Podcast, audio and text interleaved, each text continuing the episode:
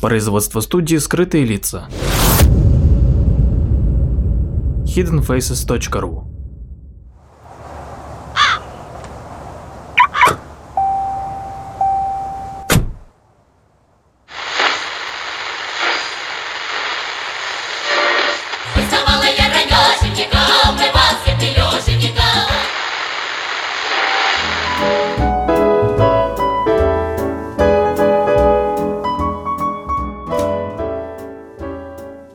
день, мои дорогие слушатели. Сегодня мы продолжаем путешествовать по окрестностям Санкт-Петербурга. Санкт-Петербург, каньон реки Лава, 82 километра от Невского проспекта. Это полтора часа пути, путешествие на целый день. С вами Павел Эйлер, ведущий передачи «Эйлер Россия», и Анна Ловчева, звукорежиссер. Время года оставляет нам совсем немного светового дня для комфортного и познавательного путешествия, поэтому я буду делать маршруты, адекватные длине, собственно, светового дня этого. Ну, то есть не очень длинные. Сегодня я предлагаю поехать из Петербурга до границ 17 века Швеции с Россией. В этом путешествии обязательно резиновые сапоги и запасные сухие носки, а даже лучше еще какая-нибудь обувка. От Невского проспекта имя Александра Невская лавра, через мост Александра Невского на Заневский проспект, проспект Осыгина, КАТ, в сторону дороги Р-21. В общем, нам нужно попасть на вот Р-21 или Е-105. Эта дорога называется Кола. По автодороге Колы едем до поворота направо. Там будет написано Назия 7 километров, станция Жихарева. На всякий случай это 59.90.33.52,31.58.04.45. Это вот поворот с Колы на туда, куда нам надо. Дальше 3 километра до перекрестка, до первого, единственный там будет. И на нем сначала поворачиваем направо. И едем примерно 2 километра и сворачиваем на Лукинское. Еще 200 метров, у Красного кирпичного храма Успения Богородицы. Храм этот построен в 1892 году архитектором Григорием Ивановичем Карповым, мастером храма и дома, которые украшают Санкт-Петербург и окрестности. Например, храм на Боковском Рождестве построен по проекту Григория Ивановича. В советские годы храм был этот закрыт. С 1997 по 2017 год при храме жил и в одиночку его восстанавливал скромный такой подвижник, интереснейший человек Евгений Зазавид. Я совершенно случайно про него нашел, много порыл в интернете, с ним есть какие-то репортажи, где-то он дает интервью, что-то такое, но почему-то вот он с 17 года как будто бы куда-то пропал, исчез, и вообще уже восстановлением храма как будто занимаются уже совершенно другие люди, какой-то другой есть в контактах страница по поводу этого храма и так далее. Но про вот это Евгения как-то не слышно. Что с ним произошло, я не знаю. Если узнаю, расскажу. Жил такой человек 10 лет, сам в одиночку, все там потихонечку делал, плотничал, заделывал окна, реставрировал потихоньку и так далее. Такой вот интересный храм и, в общем, очень хорошее место. Стоит туда съездить. Теперь возвращаемся обратно на тот перекресток, на который мы тогда приехали, да, и никуда не сворачиваем, приезжая прямо. Через 100 метров после перекрестка справа вниз от шоссе уходит дорога. Такая маленькая-маленькая, еле заметная дорожка в кусты, и прямо она вниз. Обратите на нее внимание. И через 200 метров мост над рекой Лава. Такой современный, ну, там, 70-х, 80-х годов. Проехав на другую сторону, оказываемся в России 1618-1702 года. Вот прямо вот здесь по этой реке, вот именно здесь, в этом месте, по реке Лава, проходил один из участков границы России и Швеции. Потом будем уже в Тихвине, в следующих передачах, в окрестностях и так далее. Я расскажу историю вот этого шведско-русского конфликта, который тут произошел и после которого, собственно, граница оказалась здесь. Граница эта была закреплена с так называемым Столбовским мирным договором, еще его называют Столбовский мир, и он был подписан в 70 примерно километрах по прямой от этого моста в деревне Столбово, недалеко от Тихвина. История заключения этого Столбовского мира прекрасна, несмотря на потери территорий, и как спустя меньше чем сто лет Петр Великий четко и твердо вернул утраченное и добавил новое. Это все, конечно, абсолютно прекрасно, вдохновительно имперскому моему мировоззрению. Как-то все было просто разрулено идеально с этой Швецией. Когда будете проезжать по мосту, по вот этому новому справа, увидите внизу, его прям сразу видно, старинный арочный мост 19 века. Именно к нему спускалась эта дорога, это было старое шоссе. То есть мост строили невысокий, а как бы максимально спускались к реке, строили маленький арочный мост, и потом дорога поднималась опять. Ну, как бы, видимо, экономили или как-то еще. Сложная была постройка. После моста справа можно поставить машину, там такая небольшая площадка есть.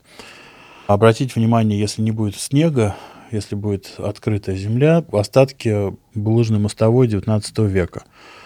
Прям вот видно, как булыжная мостовая идет к мосту и там, собственно, наверх опять поднимается. Это остаток Архангельского тракта, когда-то здесь проходившего.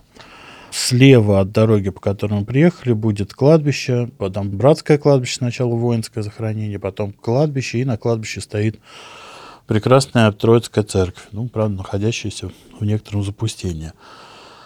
Братское кладбище, а это братское военное захоронение, и в его ограде прекраснейшее из белого мрамора надгробие. Оно так, если заходите, оно вперед и справа чуть-чуть. Тут погребена Ольга Ивановна Леонтьева, военный врач. Ольга Ивановна родилась в 1920 году и погибла в 1941. 21 год ей был. С фотографии смотрит на нас умная и красивая русская девушка, возможно, будущий профессор или академик медицины, но война забрала ее жизнь. На сторонах надгробия две надписи. На одной написано «Погибла от руки немецких фашистов», а на второй «Ты ушла, и все потеряно в моей жизни, мама». Вот такая вот трогательная надгробие. Посмотрите обязательно. Значит, кладбище вокруг церкви, которая я много их видел, очень люблю по ним гулять, смотреть надгробия, могилки там и так далее, так далее, все это читать там и так далее. А это первое кладбище, которое видел, которое в огромной степени оказалось цыганским. Вот удивительно как-то почему-то цыгане тоже умирают, их тоже хоронят там и так далее. Но почему-то это вызвало удивление, странно даже мне было очень много там цыганских имен, лиц, какие-то могилы, например, просто кресты, фотография такой прям настоящей старухи-гадалки, например, и никакого имени вообще. То есть просто такие захоронения с одними фотографиями. Тоже интересная деталь. Без имен и без дат. Там молодые и очень молодые, какие-то типа модные такие могилки, и старые. И это, конечно, очень интересно и для краеведа, и для путешественника обратить внимание, просто, по крайней мере, узнать, что вот тоже такое бывает. Церковь Троицкая, она построена в 1833 году архитектором Давидом Висконти, прекрасным мастером, о предках которого и, собственно, о нем самом в ссылке к программе будет статья. Обратите внимание, очень часто невнимательные краеведы и авторы статей там, так далее и так далее путают Давида Висконти с французским его коллегой Луи Висконти, который к русским архитектурным памятникам не имел никакого вообще отношения. Вот Давид Висконти это совершенно другой человек, представитель другой совершенно семьи и, собственно, не Луи Висконти ни разу. Теперь спускаемся к реке Лава. Вот там стоит этот мост 19 века, совершенно очаровательнейшее место. Очень красиво стечет эта река, быстро она такого бурого цвета, потому что вокруг торфяные болота, и оно само торфяное, это как бы из торфа происходит. Я видел фотографии, когда там снег, весь снег такой прям бур-желтый, такой какой-то прям коричневый, как такая умбра жженная. Реально такой этот, сильно течет река. Через нее очень здорово переходить, выгуливать там собаку. Я был собакой, и она была в бешеном восторге. Вот этот мост, некоторые источники, но часто не очень заслуживающие доверия, называют его Петровского времени. Наверное, это все-таки не так, потому что это было бы слишком идеально. И, наверное, все-таки к нему было бы больше почтение со стороны властей, в смысле его сохранности и так далее. Если пройти от старого моста налево, то есть вот вы вышли к реке, справа у вас мост, за арочным мостом старым стоит новый мост большой, а если вот пойти налево и подняться вверх 300 метров примерно по течению, гулять, так сказать, по реке одно удовольствие. Вот я туда приехал и, наверное, часа 4 с лишним просто вот ходил по реке, пытался пробираться, там просто такое совершенно детство впал. Слава богу, я был в резиновых сапогах, и вот это находить по камням, проходить, там где-то тебя чуть-чуть не заливает, там еще так далее. В общем, реально удовольствие. Так вот, 300 метров пройти, вот прям удовольствие. И там будет руины мельничной плотины, оставшиеся от мельницы огромные гранитные жернова. Вниз по течению, как сказал, новый мост и, собственно, дивной красоты каньон – там такие высокие скалы, какие-то наслоения, там какие-то можно смотреть вот там за миллиарды лет или больше, а может быть меньше. Я плохо разбираюсь в этом искусстве и в этой науке отложений и земель. Короче, там прям реально видно слои. В этих слоях попадаются какие-то зверюшки старинные, там древние. И вся эта красота тянется на 2,5 километра в сторону значит, вот этой дороги Кола, с которой мы свернули.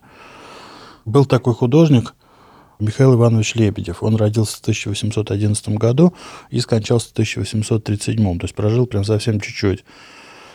И он был здесь у инспектора Академии художеств в гостях. И здесь была его в этом Васильково, в котором мы сейчас находимся, вот этого инспектора Академии. Я дам ссылку в описании к передаче, там будет все. Он был у него, видимо, в гостях в 1833 году. А церковь, которую я вам сейчас рассказывал, она именно в 1833 году построена. Я думаю, что, скорее всего, вот этот вот инспектор пригласил своего ну, как бы ученика бывшего там или как-то такое что-то, написать пейзаж новой усадьбы и церковь. И там действительно такой пейзаж, называется Василькова, пейзаж там усадьба, я, к сожалению, сейчас не помню вот этого фамилии инспектора, и там видно, значит, вот эту мельницу, которая сейчас остались только остовы, река поворачивает, моста, к сожалению, не видно, но, видимо, он, этот мост был не самым интересным, что там тогда было. Вот, а там здорово сделано, такой высокий берег, на высоком берегу стоит, значит, эта усадьба, и сквозь листву, вот так вот листва, листва, листва, и сквозь деревья в одном таком месте такой аккуратненький проем, и в этом проеме видно свежепостроенную церковь. Вот, обязательно посмотрите, в ссылках будет это описание. Вот эта картина сейчас находится в Третьяковской галерее. Так называется Василькова. Василькова, усадьба инспектора там какого-то там, ну, в общем, ссылки вы все посмотрите. И в ссылке же будет сама картина в таком большом разрешении, чтобы ее посмотреть можно было. Вниз по течению новый мост, как я говорил. Тут, говорит, можно найти скелеты панцири мелких морских обитателей. Тут быстрое течение, шум воды, этот прекрасный арочный мост. И странное чувство, что будто мы не в России, а что где-то, не знаю, в Чехии или в Сербии. Но это Россия. И вот такая вот она есть тоже прекрасная.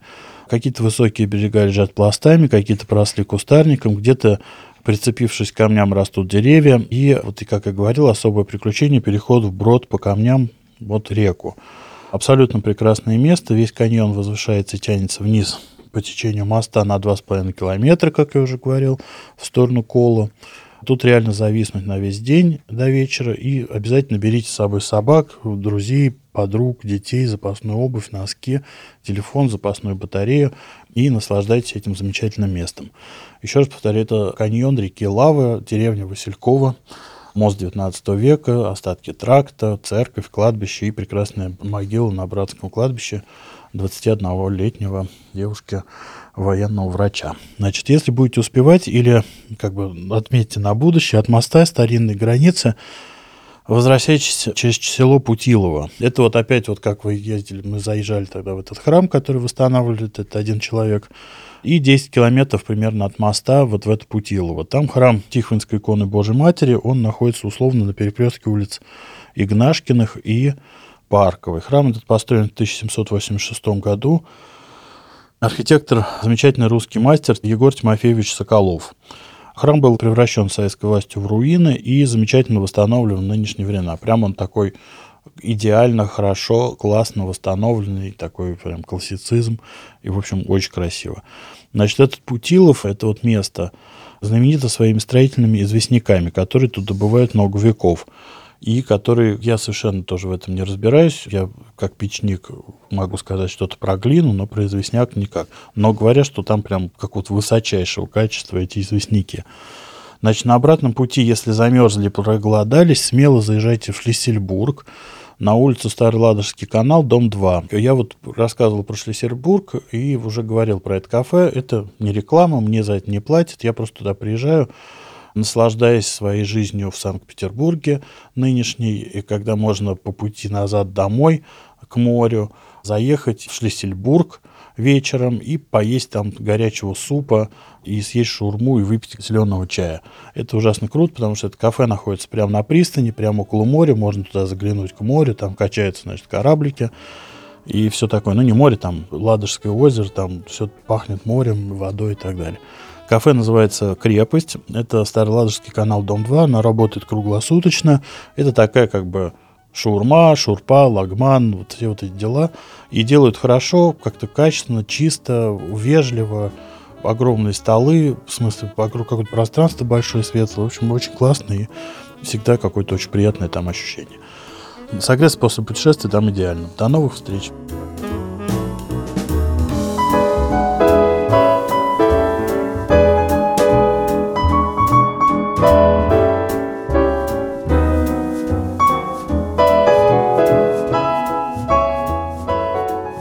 Подписывайтесь на наш инстаграм подкаст студио в одно слово «О» на конце. Ищите нас в социальных сетях по названию сайта hiddenfaces.ru. Слушайте наши подкасты бесплатно на сайте hiddenfaces.ru, а также в приложениях SoundStream, Яндекс.Музыка, подкасты от Apple и Google Podcast в приложениях для Android.